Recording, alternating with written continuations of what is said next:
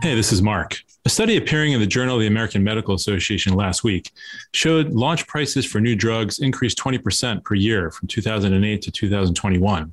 And over the last 2 years, almost half of new drugs were initially priced above $150,000 per year. Some of the fastest growth in launch prices is occurring among drugs that treat rare diseases.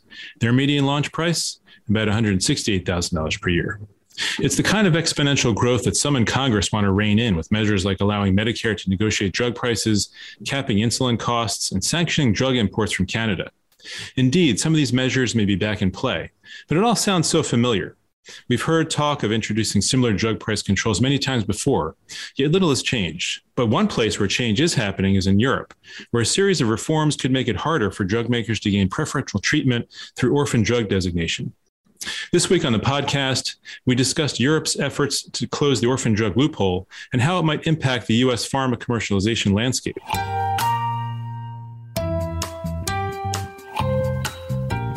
I'm Mark Iskowitz, editor-at-large, and welcome to the MM+M Podcast, Medical Marketing Media's show about healthcare marketing writ large.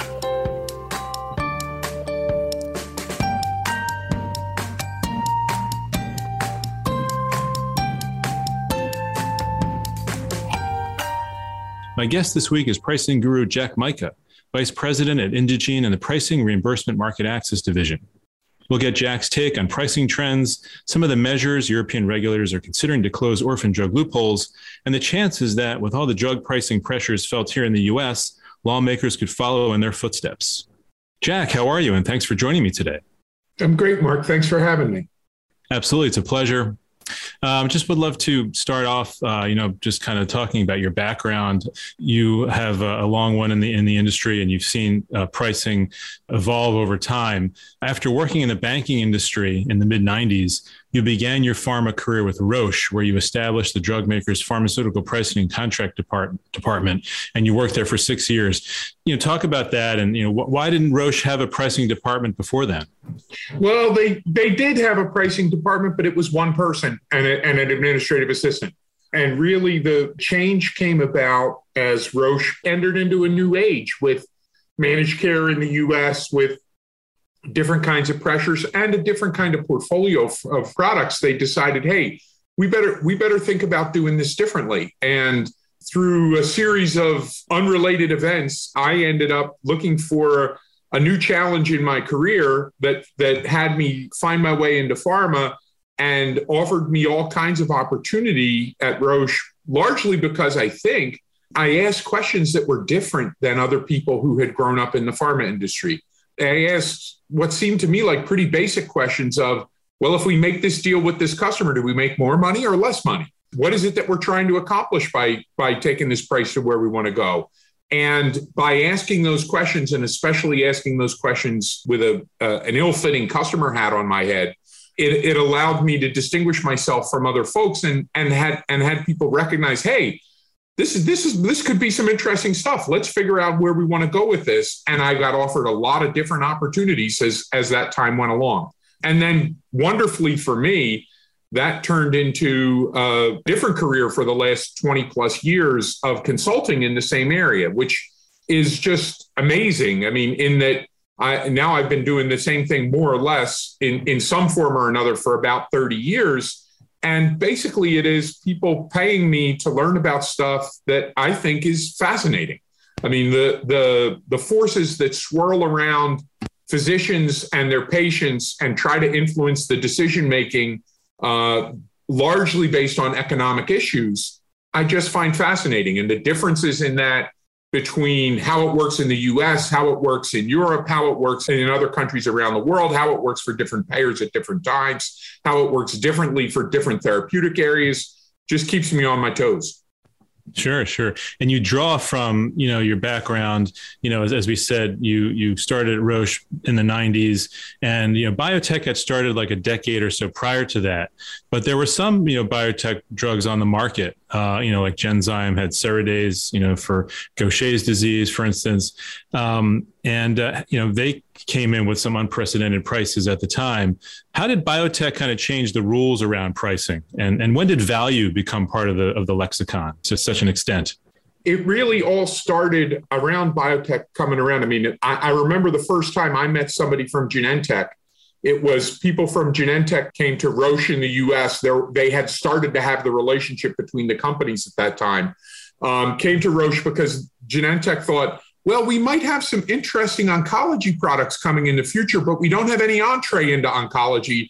And they were interested in potentially promoting Roferon-A, which was one of the first biologics that was a Roche product. Now, of course, they went on to much bigger and better things than that over time, but it was a remaking of the way that the industry was going to be looked at and done differently in an area like oncology than in an area like rare disease, as you're talking about with Ceridase, where the pillars of what you needed to think about in order to commercialize a product were different.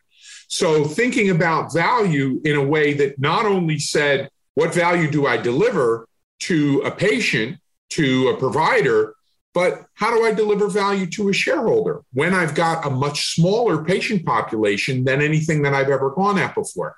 Those are really unique challenges that got met by biologics, but in large part came about because of the Orphan Drug Act and having people say, hey, is there a way to make these kind of markets commercially viable? They couldn't have been viable at the price of, you know, $1 or $2 a day. They needed to be much different than that. And then it became a whole interesting dance where at the start, mostly you had the markets and the payers basically saying, wow, this is great. People are finally bringing products forward for these rare disease patients. We support the fact that they need higher prices. It makes sense. And then over time, as payers started to recognize that this was going to go from a handful of drugs to two handfuls of drugs, to a bushel full of drugs, to truckloads of drugs that would come from that orphan angle, they had to have a little bit of a different perspective on it. And that's when the scrutiny of price in that particular area, in the orphan area, started to change. The scrutiny on price overall has been with us for a long, long time as far as biopharmaceutical goes, even before there were really buyouts, when it was just pharmaceuticals. Mm-hmm. Right. So the, pharma shed its conservatism, if you will, around drug pricing around that time. And as the prices started going up, probably the scrutiny kind of came along with it. And in 2001, as you said, you co-founded MME, or Medical Marketing Economics, the consulting firm, with a couple of colleagues, perhaps most notably Mick Kolasa. Right. Mick literally wrote the book on pharmaceutical pricing. And he is the connective tissue between a lot of us who were at MME. MME actually, I started in parallel to MME and then merged my company with them a little while later. But Mick literally wrote the book on pharmaceutical pricing, was the guru who went around and tried to help a lot of people understand how price and value needed to be related to each other. And that's one of the things that I think over the years, biopharma hasn't done the best job of explaining the value of their products. They've had trouble getting stuck in, well, the cost of our products is related to the development of those products or the cost of goods sold of those products.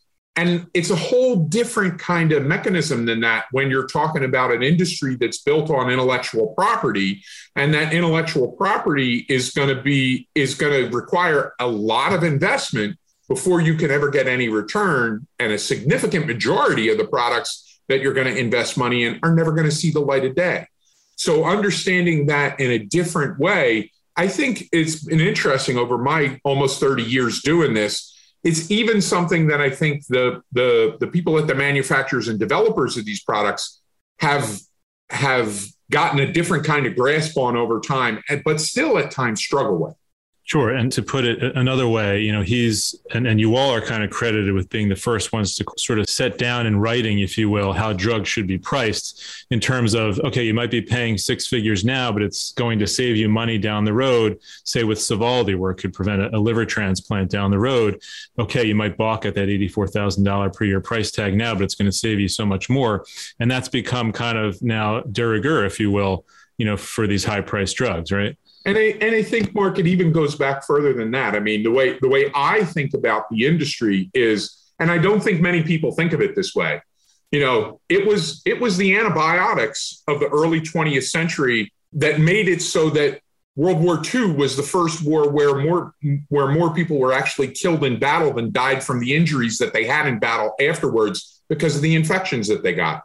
And then it was the heart medications of the 50s that allowed people to start to understand, wow, that can work in a whole different way, and we can survive and move on as a society in a different way. And cancer became a whole other issue. And then the cancer medications of the late 20th century allowed us to take some of those cancer tumors and turn them into things that people live with for a long, long time.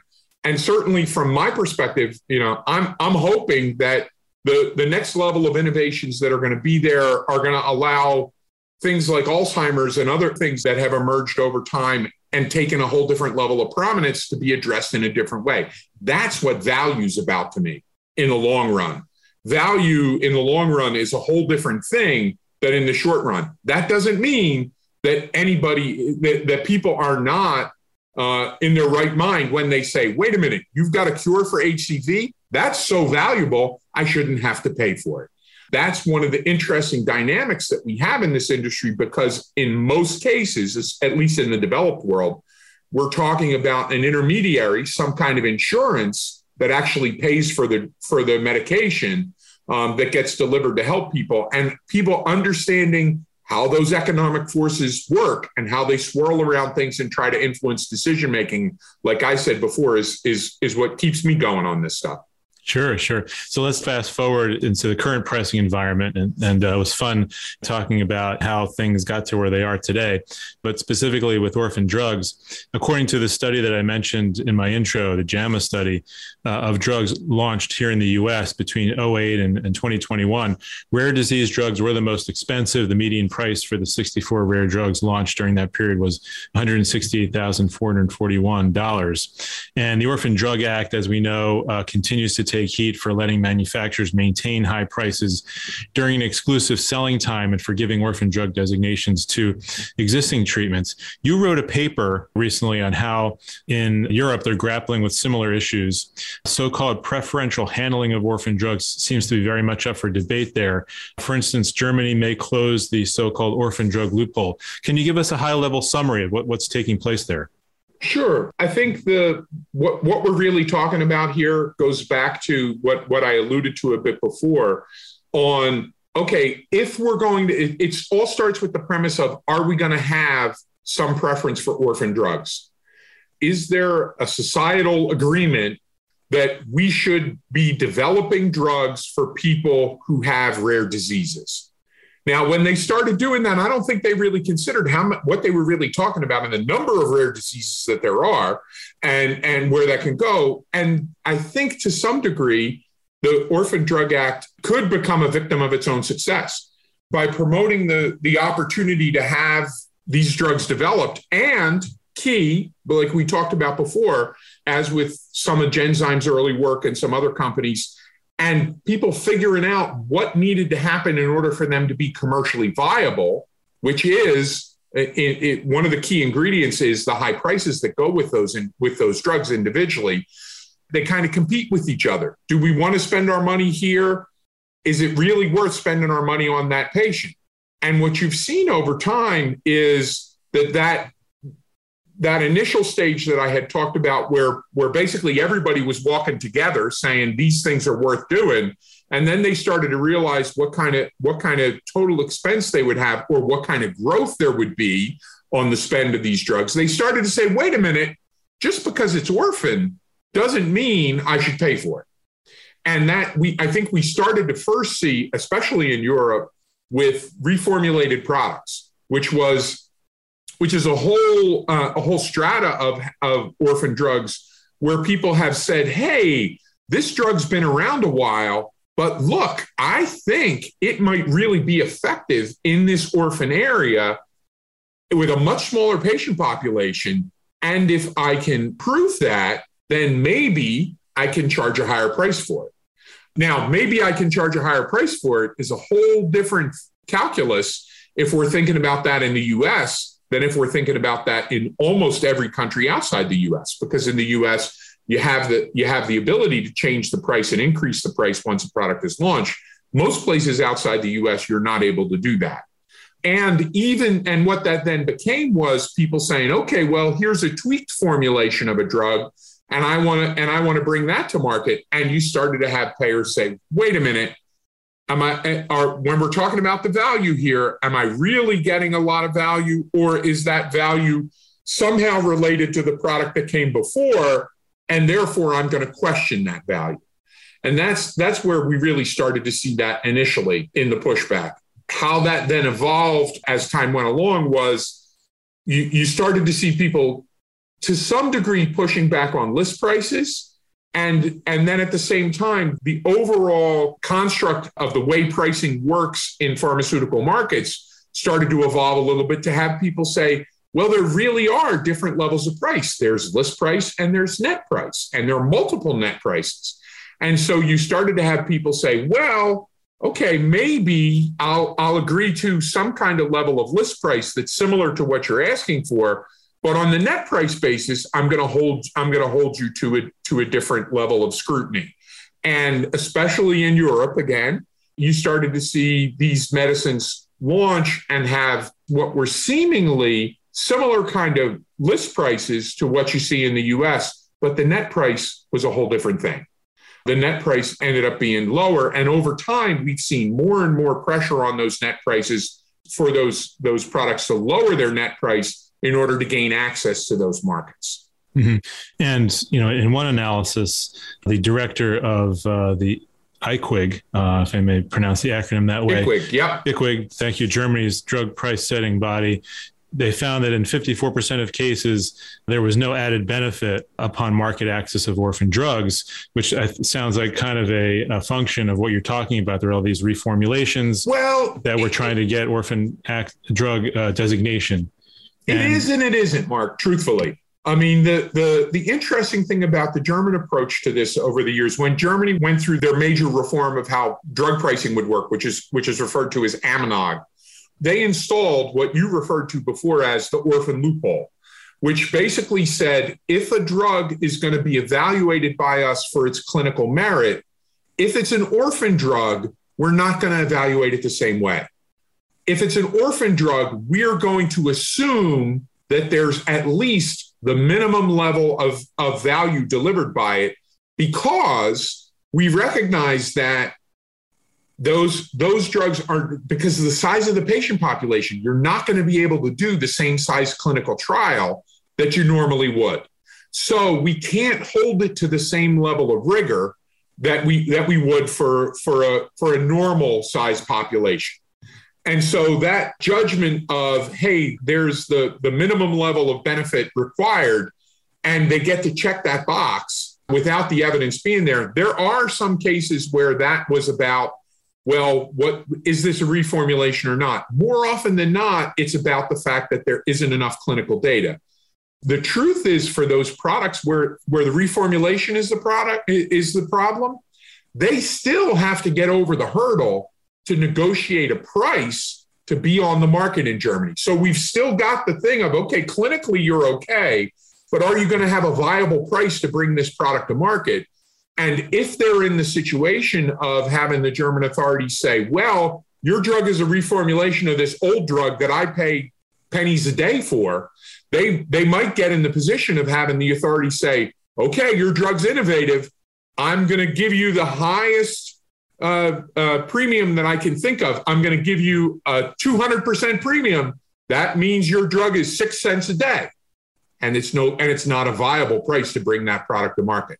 So there's multiple hurdles that these products have to get over as they move through different systems. And certainly in some systems, it's not just at the national level, it's also at the regional or individual hospital levels where these things have to be navigated to. Again, back to great stuff for me, for somebody who cares about the economic forces swirling around it, because they swirl in different directions depending on who's actually at the wheel. Sure. So it sounds like in Germany, the orphan drug loophole, there's a good chance that could be narrowed and maybe applicable. And the loophole has been controversial since before AMNOG came into effect, truthfully. There were people who, before it came into effect, said, we should not be doing this. And there have been a number of discussions over the years about how to narrow it. The most recent discussions that kind of came to a head in the first quarter of this year seem like it's quite likely that they're going to be making some changes, whether it be reducing the overall, there's a limit on the total sales that you can have on a rolling 12-month basis in the country, that if you exceed that limit, you then have to go back through the normal process. That limit's likely to come down. And there are other things similar to that likely will change. It doesn't seem like at this point they're totally going to eliminate it, but they are going to change it. And one of the interesting things about that is, I mean, I know in my discussions with German colleagues who I associate with, I've kind of always brought up the thing of, okay, well, what do the patient associations think about this? Because is this going to get them in the situation where now it's going to get punted over to, well, we don't have the exemption, so we're going to have a much more difficult price negotiation, which might then have companies say, well, maybe Germany's not as viable a market as it was before, so maybe I don't want to put this product on the German market. Because I can imagine in a lot of countries, once patients, especially patients in rare disease areas, figure that out, they're not going to be happy about it if that's the eventuality. So it's one of the other things that we've learned over many, many years with all kinds of pricing legislation all around the world. People have to think about not just what their intended consequences are, but they have to think about the unintended consequences. Because when you're messing with whether or not people can have access to medications that have the promise of changing or prolonging their lives, people care. Absolutely. And as you pointed out in the paper, you know, reform is afoot in other European countries as well. You talked about France and Italy and the UK, which are taking also a look at quote unquote truly innovative orphan therapies and how they define their own, you know, definitions of that. And, you know, which brings us to the question you started talking about, how that could impact changes in commercialization and availability of certain therapies in certain countries, how that might impact patients. How might the proposed changes disincentivize the development of orphan therapies?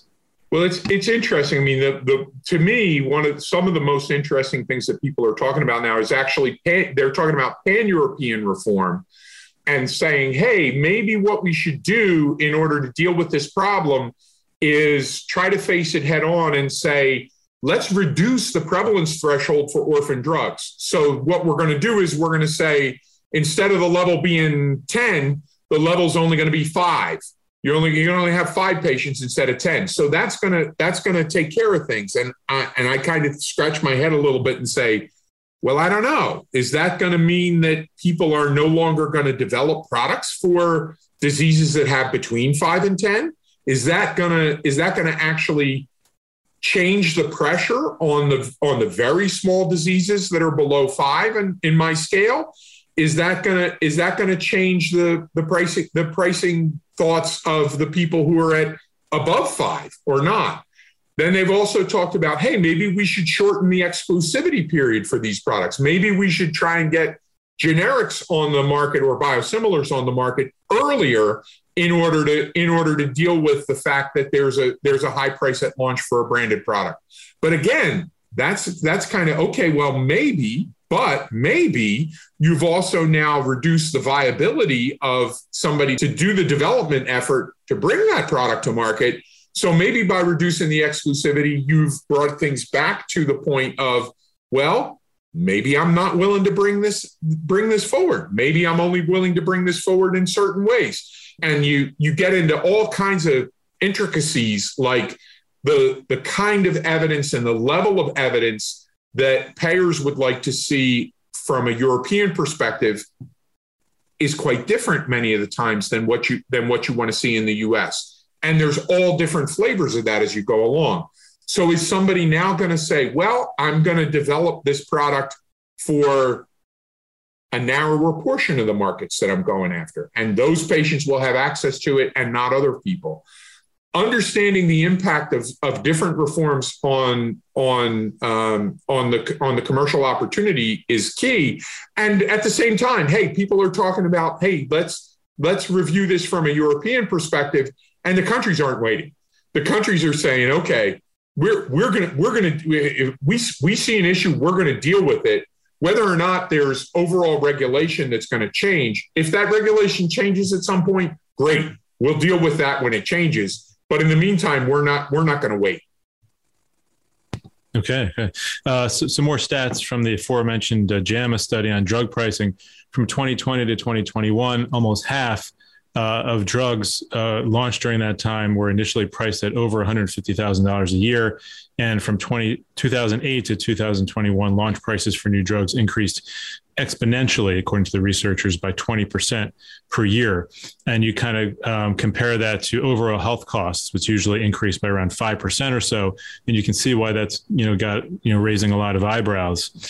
And I think the researchers from Brigham and Women's Hospital argued for the kind of prospective Medicare drug price negotiations that are back in play as Democrats in Congress struggle to craft a slim down Build Back Better package.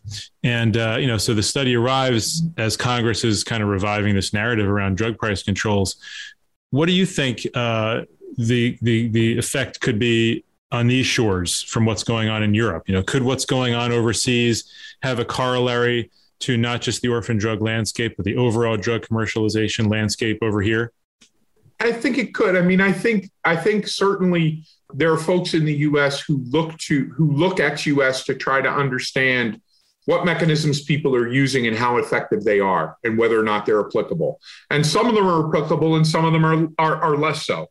My take on it, like I said before, I've been doing this for 30 years now. I wish I had enough fingers to count the times that I've talked that I've had the discussion about the major reforms that are going to happen in the next election cycle. There have been a lot of them, and there have been sometimes when things have actually happened, and sometimes where not much at all has happened.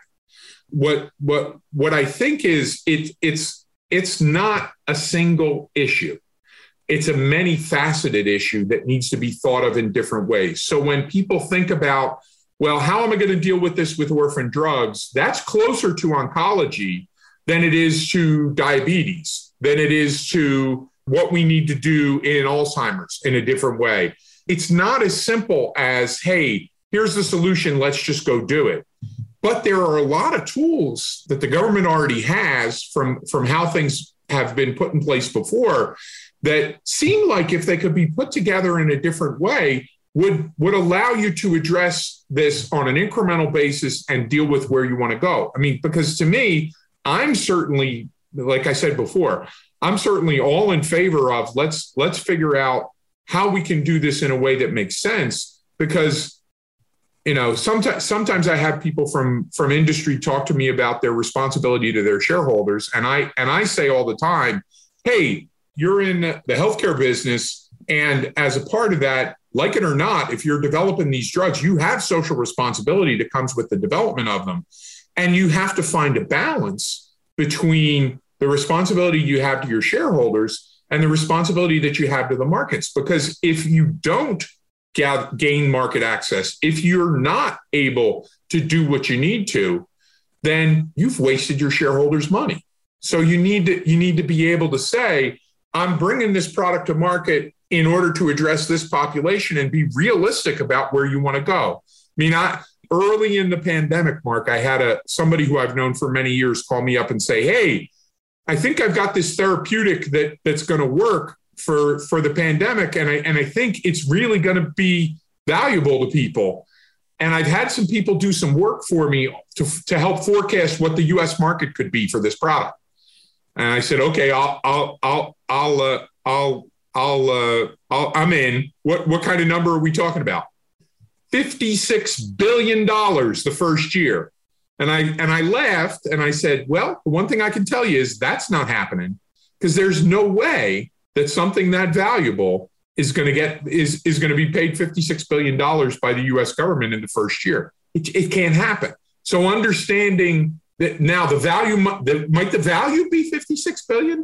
It might be, but the actual affordability and the ability to gain market access are going to be limited in that way. And certainly we've seen that with certain products over the last few years, where it seems like the mismatch between the way that they're priced and the way that they're positioned within the market the markets have looked at them, even in the U.S., and said, I'm not buying that. This needs to be done differently. Sure. And perhaps, the pandemic was an exception to the rule because, look how much Pfizer made off of the BioNTech co-developed vaccine, Comirnaty, along with Paxlovid. They did make, tens of billions off of that. But, there's a lot at stake, as you say. In 2021, the FDA approved 26 orphan drugs out of 50 total. That's 52%. 2020, it was 32. Had orphan drug designation. 2019, 21 of the 48 drug approvals were orphan drugs. And in 2018, 34 of the 58 were orphan drugs, which is more than half. Go ahead. I'm sorry, Mark. I'm just going to say, could this be the tip of the spear, to sort of curbing drug prices finally in this country? And,